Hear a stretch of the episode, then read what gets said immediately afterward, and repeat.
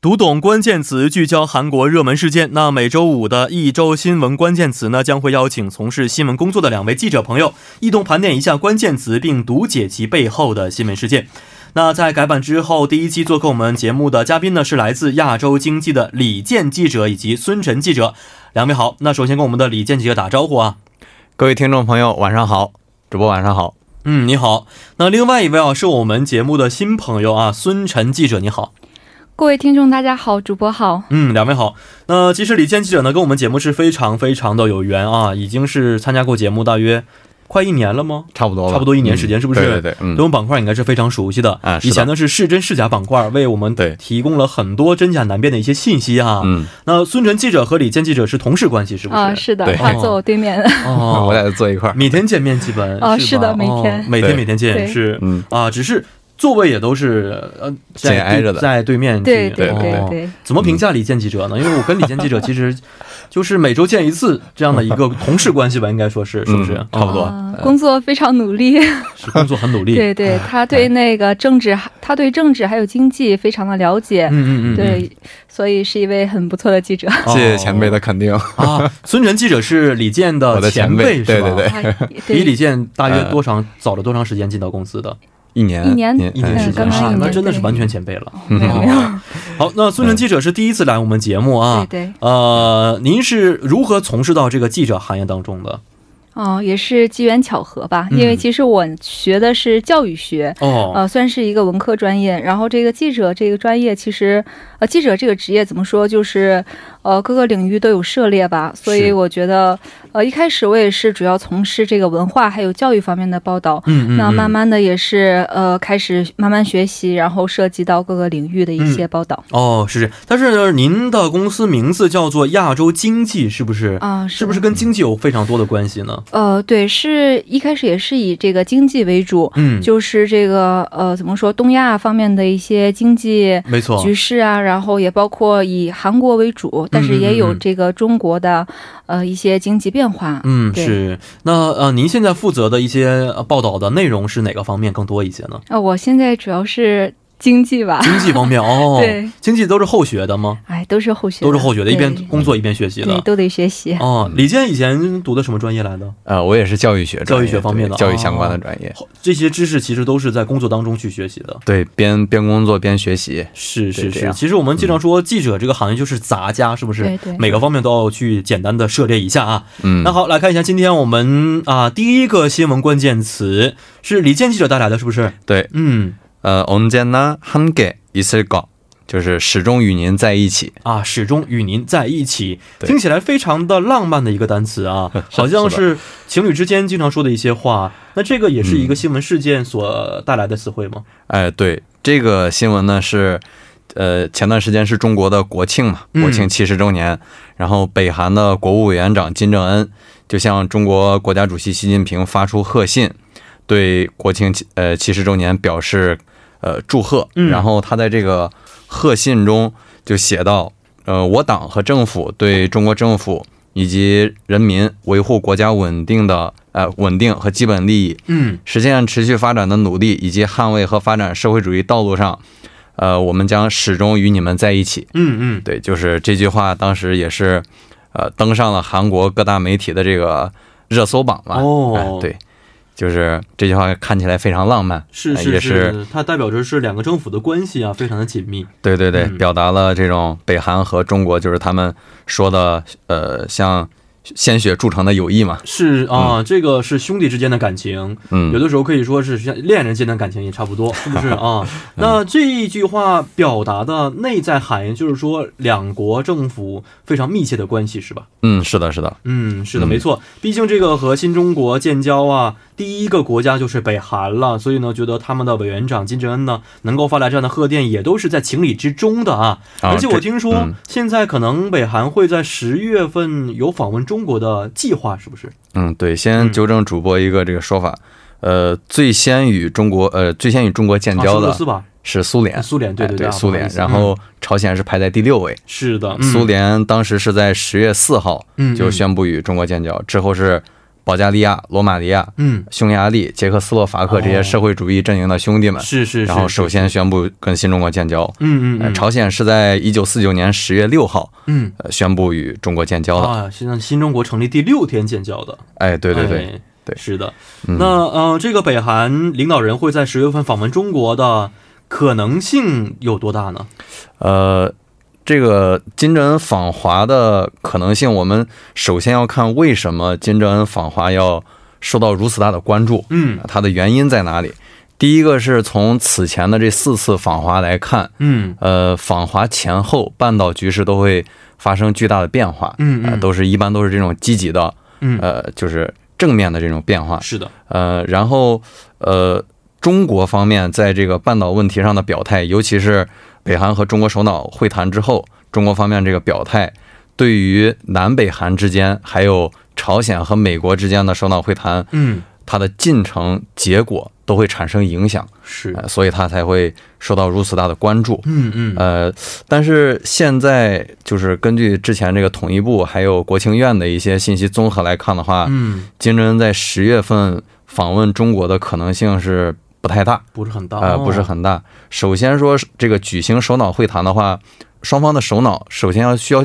解决一个问题，嗯然后他举行会谈之后要出一个成果。嗯，但是目前来看，呃，北韩和美国的无核化协商处于一种焦灼状态，嗯嗯呃嗯双方这个工作磋商也没有开始，所以他们要呃，就是如如此仓促的举行一场，相比于如此仓促的去访华的话，嗯呃，我觉得更更可能是在这种北韩和美国之间，它无核化工作磋商嗯出现一些积极的进展嗯嗯嗯或者是一些结果之后，嗯金正恩再去访华，然后再见特朗普，这个顺序还是比较合理的，嗯哦我个人认为啊。是这样的啊。嗯那其实韩国也是非常的关注北韩的一些动向和表态啊。嗯，对，那其实我们现在从各方面的一些信息来看呢，呃，这个朝鲜最近有没有访问中国的一些意愿呢？首先，他自己的意愿是存在的吗？嗯，我觉得呃，从朝鲜和中国的这个关系来看的话，嗯呃，任何时候这种高层的互动都是非常密切的，嗯，呃，不管是呃，他已像经去之过中国好多次了，是吧？哎，对对对，哦然后习近平主席也是，呃，今年六月份在去去了平壤，嗯呃，所以，呃，就是任何时候他这种高层的互动都都很正常，嗯呃嗯嗯，不像是说像金正恩和特朗普见面这样就是轰轰烈烈吧，嗯是是呃是，，但是呃，考虑到十月份的话，中国政府这种政治日程还是比较多的，没错，呃包括中美贸易协商，然后还有一些地区的这种冲突问题，嗯嗯嗯，都是需要，都是中国政府需要首先去解决的一个是这个问题。所以要我觉得，呃秋天了嘛啊，算账的时候到了，对对对，嗯嗯，所以我觉得就是包括之前咱咱们说的嗯，呃，就是如如果要取得一个结果的话，前期的这种工作磋商、准备工作是是要进嗯行大 量起的这种，码有一些眉目，有一些这个呃，这个大家一些迹象才可以，是不是？是的现在可能是的还没有这样的一些迹象存在。对对啊对，那我们孙记者，嗯您也关注了这条新闻吗？对，就是关于这个近期北韩他可能会访问中国的这个嗯，呃问题呢，我看了很多关于这个韩方的报嗯道，像是韩方外交部有很多意见，他们就认为这个金正恩本月可能不会访华。嗯哦，那韩方做出这种判断，可能是，呃，这个通过外交渠道从中国方面获得了一些相关消息。嗯嗯，对，嗯那刚才李健记者也说到了，这个中国十月份有不少重要的政治日程嘛没，错，对，所以他们也要这个需要集中精力筹备与这个美国的经贸协商啊是，对一些重要的事程议程、嗯嗯嗯所以这个北韩近期访华的可能性会比较小。比较小一些是，但是我嗯看金正恩每次访华的话，都是他回去之后或者已经到了之后才发出了一些通稿，是不是？是的，是的，嗯啊、一所以呃，最后怎么情况？有一天可能突然就是告诉我，这个火车已经过了鸭绿江边，已经来到中国境内了，嗯对也也是有这有个可可能能的，是 不是？对没错，呃，国事访问都是访问结束之后，然后嗯官方媒体在报道，这没个错呃，对，是确实这样啊。然后还呃还有一条消息我，们我我觉得可以关注一下，嗯是朝鲜外务省第一副相崔善基，嗯，实际上他也是负责这种工作磋商的实际负责人嘛，哦负责人之一。是，然后他在十月一号的时候宣布，是说呃北韩和美国要在十月四号，嗯也嗯也就是今天举行这种预备会议，哦然后五号明天的时候要举行无核化工作级别的磋商，呃，所以。北韩方面把这种具体的日程给他透露出来的话，嗯嗯嗯嗯嗯说明他们前期的接触还是取定取得了一定的呃好的结果吧。是的，好的，那我们关注完这个关键词之后呢，将会由播报员连夜为大家送上二十八分在韩生活的实时信息。那半点过后啊，第二部节目呢，我们将会继续以亚洲经济的孙晨记者以李健记者盘点一周热门关键词，不要走开，马上回来。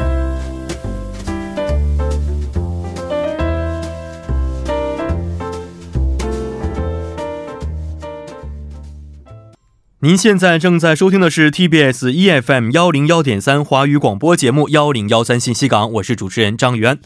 在稍后的第二部节目当中呢，将会继续为您带来一周新闻关键词以及帮您解答。接下来是一段广告时间，广告过后马上回来。想要购买韩国时尚服饰、化妆品、K-pop 专辑吗？马上下载 G Market Global 手机端，开始轻松购物之旅。您的时尚购物助手 G Market Global，无论您身在何处，从韩国直邮到您身边。在应用商城里搜索下载 G Market Global 吧。好的，欢迎大家在广告之后呢，回到我们今天的第二部节目当中，继续与亚洲经济的李健和孙晨两位记者朋友一起盘点一下一周新闻关键词。那第一步啊，我们简单的分析了一个关键词啊，是关于啊、呃朝鲜和中国政府之间的友好关系的啊。那看一下今天的第二个关键词是由我们的孙晨记者带来的。 들 고양이가 혹시 난다오시 예마오 마 嗯啊，难道是野猫吗？哦，是是关于野猫的一个关键词吗？您给我们解释一下什么意思好吗？啊，这其实是这样的，就是最近这个非洲猪瘟不断在韩国扩散嘛。嗯，那虽然韩国政府的这个防疫力度很大，但是感染途径呢仍尚不明确，嗯因此传出了这个是不是野猫传播的这样的一个说法。啊，他们在怀疑这个非洲猪瘟是因为野猫传播带来的，是不是？对。对，哦，因为好像是韩国这边的一些政策和方法已经是非常的严密了，但是呢，还是在是扩散当中。没错，所以现在在怀疑是不是因为野猫的原因，是吧？嗯对对哦，嗯但是我觉得这种说法是怎么推测出来的？是可有可能性吗？呃，只是说有这样的可能性，像是嗯这个部分的农户他们表示，野猫会经常在牲口棚附近转来转去，而且还会钻到这个棚子里偷吃猪饲料。嗯，对，那这个携带病毒的野猫也会经常踩在猪饲料上。那还有观点也是说，这个吃了漂浮在海边的携带非洲猪瘟病毒食物的野鼠，嗯，嗯也会被这个呃野猫捕食之后呢，有可能会传播病毒。哦，，对，那通过这样的一个途径呢，它会把这个病毒给传开来。那现在来看，确诊这个非洲猪瘟的坡州，还有这个金川，还有这个呃金浦，嗯嗯，呃，嗯仁川江华郡这一块儿呢，都是距离江边跟海边不远的一个地方，哦对，所以有这样的推测。有这样的推测啊。哦、现在有没有科学研究说野猫可以感染这种嗯猪瘟呢？嗯，可以说它可能可能会会携带病毒对，可能会携带是这样不的，是？但是是不是它去传染的猪还是不是很清楚，对是对吧？对，目只前是一还种在。推测而已啊。啊，两位知道吧？最近猪肉非常价格很 高哦，嗯，是确的，实，哦。你涨们涨涨了不少。？最近会，我记得我记得这个李健以前说过，特别喜欢吃五花肉，是吗 对，嗯哦，最近吃吗？最近不吃了。为什么？因为贵吗？呃，倒不是，最最近可能聚餐比较少一些，呃但是自啊己可能因为贵吧，所以你们公司不聚餐了，是不 是？ 哎，可能有这个原因有这可能对是嗯对哦像现在很多牛肉都是很多活动嘛，买二赠一啊，嗯是或者是是，而且大超市的话，晚上你十点半之后去都打折，还啊对对哎，所以现在很多人，我觉得我周围的人很多吃鸡肉还 有牛牛肉的肉人比较很多。最对近看见什么超市还卖这个羊腿肉是吧？ 哦，嗯对对是啊，羊凯比也就有这样的一些肉卖，对，很好现在吃。羊肉在韩国也是很受欢迎对，吧慢挺慢好受慢慢欢迎出现了啊嗯，大超市已经出现呢，也证明人们开始接受羊肉的味道了。嗯没错哎是。但是我们说回这个猪肉方面啊，嗯、我本身是不怎么吃猪肉的，所以不是很了解这个价格是什么样的。但是听朋友们说，价格变得非常的贵。嗯呃，两位现在平时会去自己做一些饭 吗？对啊啊， 没有这样的时间是吗？ 都是呃啊，尴如尬的果微笑煮煮煮 煮泡面算是做饭的话，我是经常 做，啊，手艺怎么样？手艺是挺 好的，挺好的是，挺好的这是练出来的，是不是？是生活所迫。哎还是对，吃饭有点不规则吧。其实我们对有时候会有一些呃，怎么说加班吧，嗯或者是一嗯些突发状况的话，对，就是嗯，在外面解决的话，便利店吃会比较方便一点。是是，便利店的一些这个餐食，其实现在也很受人们的欢迎，特别是职场人士的欢迎，是吧？没错嗯，对，啊、但是这个猪肉是人们生活当中的必需品之一，而且对于韩国这样特别喜欢吃猪肉的国家来说呢，猪肉涨价确实会对生活产生很多的影响啊。因此，这感染途径也受到了很多人的啊、呃关注。那韩国政府我也知道，它现在也推出了很多前所未有的一个严防死守的措施，对能不能给我们介绍一下呢？那由于这个没有疫苗，还有治疗药物，所以一旦确诊为猪瘟的话，致死率几乎是百分之百。嗯，呃，因此呢，韩国防疫部门在确诊病例以后，也是立即提升了这个预警的级别，嗯，包括政府在确诊养猪场半径十公里内，呃，这个设置了防疫区。哦，而且还发布了四十八小时家禽禁运令，嗯并且在这个生猪的捕发范围从确诊养猪场半径的五百米扩大至了半径三公里。哦，呃，对，那与此同时呢，相关的检疫部门也是在正在呃对这个昆虫还有下水道等进行全面的一个调查。嗯，嗯环境部嗯也是针对这个河流污染呢可能性展开了一些调查。哦，是这样的。那现在这个疫情啊，是不是对猪肉市场也有很多的影响在里边呢？呃，嗯没肯定错会。那刚才我们也说到，这个最近包括我也是逛超市的时候，发现猪肉确实有上涨价。哦对，那我最近看到了一个韩国的官方数据，就是说在这个九月底的时候，韩国的五花肉平均价格是每一百克两千一百八十六韩元。嗯，也就是说，呃，折合人民币大约十三、十二块钱这样，嗯，对每，一百克，，对对那一斤的话，相当于是十三、十二乘以五，六十块钱一斤，对，还是不是是啊？挺高的。还是 比较猪贵肉六十块钱一斤的话，确实挺高的。对哦，，这是相对于一个月之前吧，上涨了百分之十三点三，嗯对，还是呃上涨幅度比较大。那随着这个猪肉的供给量减少啊，还有这个猪肉价格上涨，嗯，呃，我刚才也说了，这个牛肉还有这个鸡肉的需求量也是慢慢的增加，而且对对超市有对很多呃相活对动于嘛活动，对，销量也是比之前有所增加是，的是，。与其花这个钱吃猪肉，还不如吃牛肉和鸡肉呢， 是吧？啊，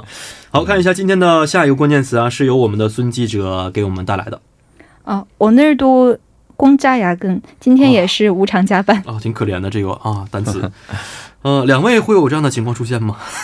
呃，我们公司加班会给加班费的。啊，啊不会会有有这样加的班费公仔，是不哦是？对对对，但是有时候，比如说你呃晚下班三十分钟、四十分钟，这个很很难很模糊界定的时候哦，这个时候是不这会种是给钱的良心加班了，相当于是，哎对对对哦也不好意思要这加班费，是不是？有的时候哎是，但是刚才说的这种啊，呃，这句话当中有一个叫做无 n i 图，嗯野的意思，是不是？今天又啊这个今天又图就让人觉得非常非常的无奈和可怜了。没嗯、错这种无偿加班现在在韩国究竟有多严重的这个现象？呃，根据韩国的一个求职网站发表了一个最新的问卷调查结果，有四分之一的韩国职场人士在近一年内都有过无偿加班的经历。嗯，呃，那该问卷调查主要是面向五百一十二名的一个韩国职场人士进行的。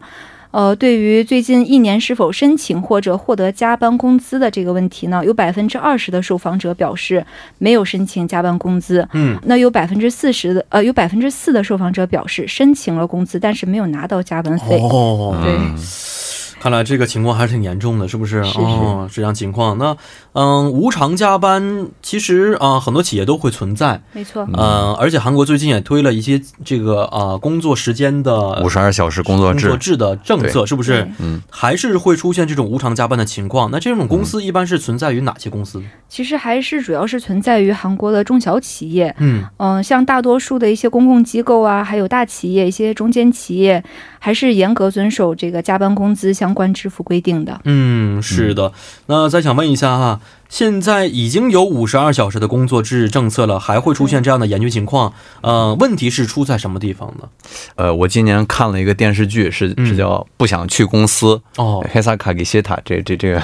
职场题材的一个呃就是情景剧吧。哦，然后它里边有一个场景印象非常深刻，嗯是五十二小时工作制实行之后，然后每天到下班时间，嗯嗯，这个就总务就过来把 派人把电闸电给闸拉掉掉了。哦，呃，然后这这些新入职的之前没有办法嗯呀，因为他们就就是一定要好好表现，然后把当天的任务全都做完。哦哦，怎么办呢？就去咖啡店，哦，然后去咖啡店把这个电脑笔记本电脑打开，然后又重新又打电话又工作。哦，这个就是，表面上可能遵守了五十二小时工作制，其实对还有一些隐形的加班情况。但实际上你的工作量不变呀。对对对这对这对这个对对这样的话，你嗯 而且自己要去咖啡店还要花钱买咖啡。对对对，所以很多上班汉族就说这个五十二小时工作制嗯对于公司来说其实是好的，因为嗯超过规定时间，呃，超过这个规定的工作时间以哦外，你不用再付给他加班费了呀。而且还省电费。对，是啊，人工啊，整个的嗯这个成本呢都降低了。是但是呢，其实我们的工作量没有降低，工作量不变，嗯所以、哎呀对，确实是挺严重的一个问题啊。对对对嗯好，我们的孙记者还有什么要补充的吗？呃，除了刚才李健记者说的这方面，我觉得还有一方面就是这个政府监管的疏漏，让不少的这个企业钻了空子。嗯那导致未支付或者拖欠加班工资的情况也是现在频繁发生的。是，对，那政府此前并未针对这个民间企业加班津贴的监管进行统计。嗯呃，像是韩国劳动部，它在这个上月的十日公布了劳动监管相关的一个改革方案，嗯就是决定这个通过大数据筛选一些违规企业，就是不按时给加班费的这些企业，嗯，嗯对，从而加强了监管。哦，好的，这个让员工其实无偿加班的这样企业呀，我觉得，呃，忍受企业无偿加班的员工啊，两方面他们都是有自己的一些苦衷在里边啊。那两位记者看来的话，这种衍生的加班文化氛围的原因到底出现在什么地方呢？嗯，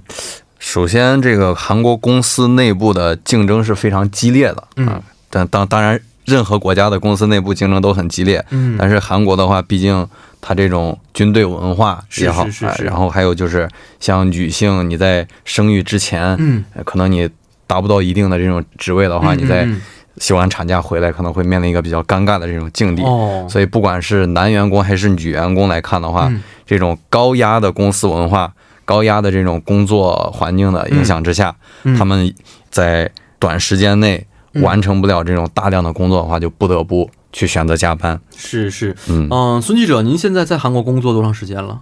哦，我工作的话应该是四年了，正怎好么四样年。的觉得韩国是不是有这样的？刚才我们呃孙健所说的，对于女性记者的一些其他不同的待遇的情况出现呢？哦，怎么说呢？有应该点难这个问题是不是。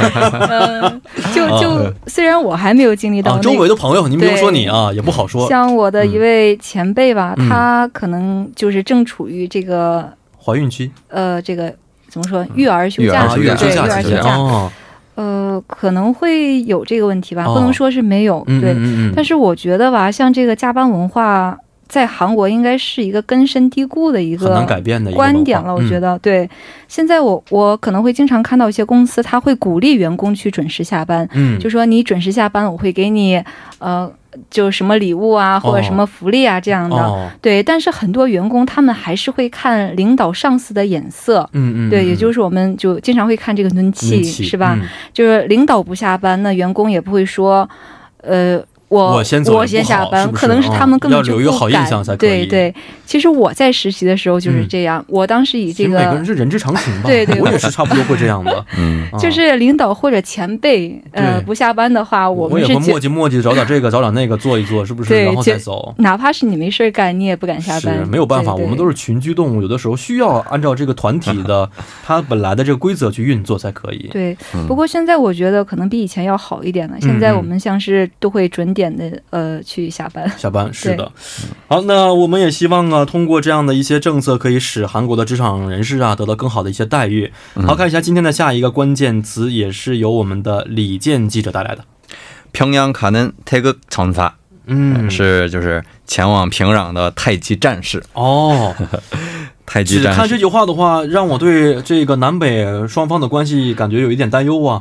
战士都出现了，到底是什么意思呢？哎，南北关系担忧的话，您可能是担心会发生这种对军事冲突啊。是是是，呃，但是呃，体育赛事、嗯文化交流是很、嗯嗯很好的缓解这种冲突的一个润滑剂。嗯，所以这这句话里边说的太极战士是指韩国的男子足球队。哦哎，，对，这是一条关于呃韩国足球队将在平壤跟、呃北韩的足球队举、嗯举行世界杯预选赛的一个消息。哦，嗯，对哦，这样的一个比赛，我觉得应该去看一看的，应该是很有意思的，是不是？对，关注度非常高。没错。那嗯现在这个前往北韩的韩国队员有没有一些名单已经公布了呢？呃，大名单已经定下来了，哦二十五人的这个名单是韩国足球名将孙兴敏、嗯李康仁，哦，对，这这个都入选了，是是这这是个是人气最高的两颗嗯明星吧。然后还有现在效力于法国波尔多队的黄义柱，嗯然后效力于上海申花的金申旭，嗯然后北京国安的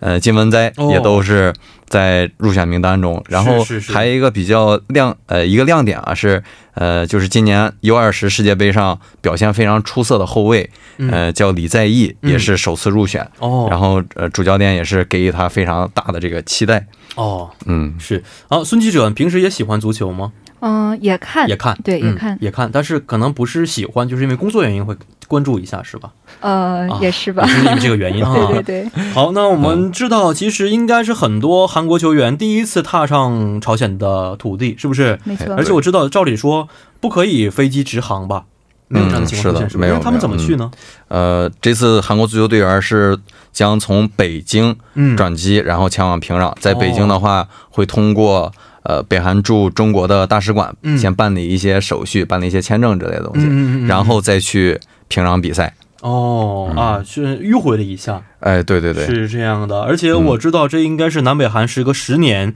再次在这个世预赛当中相遇了。哎，是的，是的，嗯，像是在这个二零一二年的时候，南非世界杯预选赛阶段，嗯韩国就和北韩同样分在了一组。嗯，那两队是于二零零八年三月和九月分别进行了这个小组赛的两场比赛。嗯嗯嗯，在这个首场较量的时候，这个北韩他拒绝与韩国在平壤举行比赛，哦，所以最终这个比赛场所呢是在上海进行的。嗯嗯，那比赛结果是双方一比一战平。嗯在第二场较量呢是在首尔举行的。嗯那最终韩国在主场以一比零的比分战胜了北韩，最终两者也是双双的出线，与嗯日本和澳大利亚一起成为了晋级到这个世界杯亚洲区的四支队伍。哦是吗？ 对，嗯这么多队伍都进去了，是不是？还有哎少了一支队伍 啊，好像是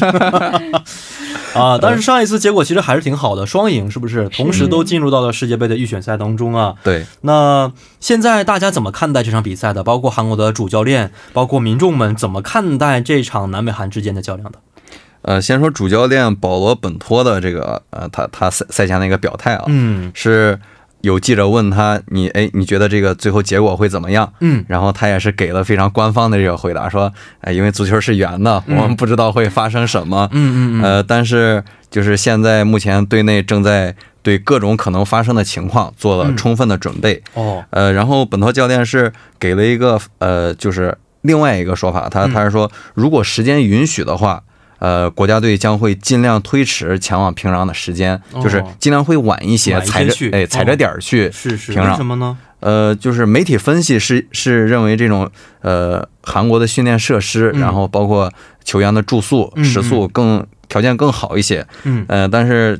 这个主教练给出的解释是，就是按照这种国际比赛的，就是跨跨地区比赛的原则的话，嗯不论是去哪个国家比赛，嗯就是都是去的越晚越好。哦，这这这个具体去的的原越晚越好。哎，对对对，哦。呃呃，就是说具体的不是针对你朝鲜，然后可能是哎呃是保持一个状态，因对为我们也知道很多运动员也是选择这样的方式，嗯去了之后呢，稍微适应一段之后，直接可以参加比赛了。嗯对对时间一对长的话，可能精神各方面呢就懈怠下来了，是不是？哎，是的，嗯嗯好，那孙记者怎么看待这个各方的舆论的？哦，其实我们可以看到，这次出征北韩的韩国球员嗯应该是十分有实力的，没也就是说，错这个主教练他派出了一个十分豪华的一个阵容。相当于很重视、很尊重对对手的一个态 度。对对嗯，但其实，在这个国际足联这个排名中，我们可以看到，韩国目前它排名的是在呃三十七位，然后北韩可能是这个一百开外吧，应该是。嗯，就是按理说这种的一个排名吧，这个韩国战胜北韩可能是可能性很大。对，嗯可能说是不难。但很奇特的是，我们纵观南北呃这个足球对决的时候，嗯嗯可以看到它这个结果上对其实这嗯不韩好国说，嘞还真不好对哎说。这个韩国来赢北韩呢，还真不是一个容易的事情是。对，嗯所以两者最后结果会是我觉怎得样？两个队他们在交锋的时 候，不光光是只是在进行体育上的比赛，对心理上的较量啊，对对对对，包括各方面的也也会这有自信上的较量、尊严的较量，也都是包括在内了，是吧？的，是而的，且我们知道，啊、朝鲜足球有一种可很拼的精神在里边，对是嗯，对，所以这场比赛还是值得去观看的，没错啊、好，今天也是十分的感谢二位带来的啊，我们第一期的一周新闻关键词，那让我们下一期再见，再见。再见。嗯，再见。好，接下来为您带来的是帮您解答板块。聚焦韩国生活讯息，关注在韩华人动态，幺零幺三信息港需要你我的参与。参与我们的节目，您可以发送短信至幺零幺三，每条短信会收取您五十韩元的通讯费用。如果您对收费是一脸嫌弃呢，也可以通过我们的微信公众号搜索 TBS 互动，关注之后即可发送短信参与到我们的节目当中。幺零幺三信息港，期待大家的参与。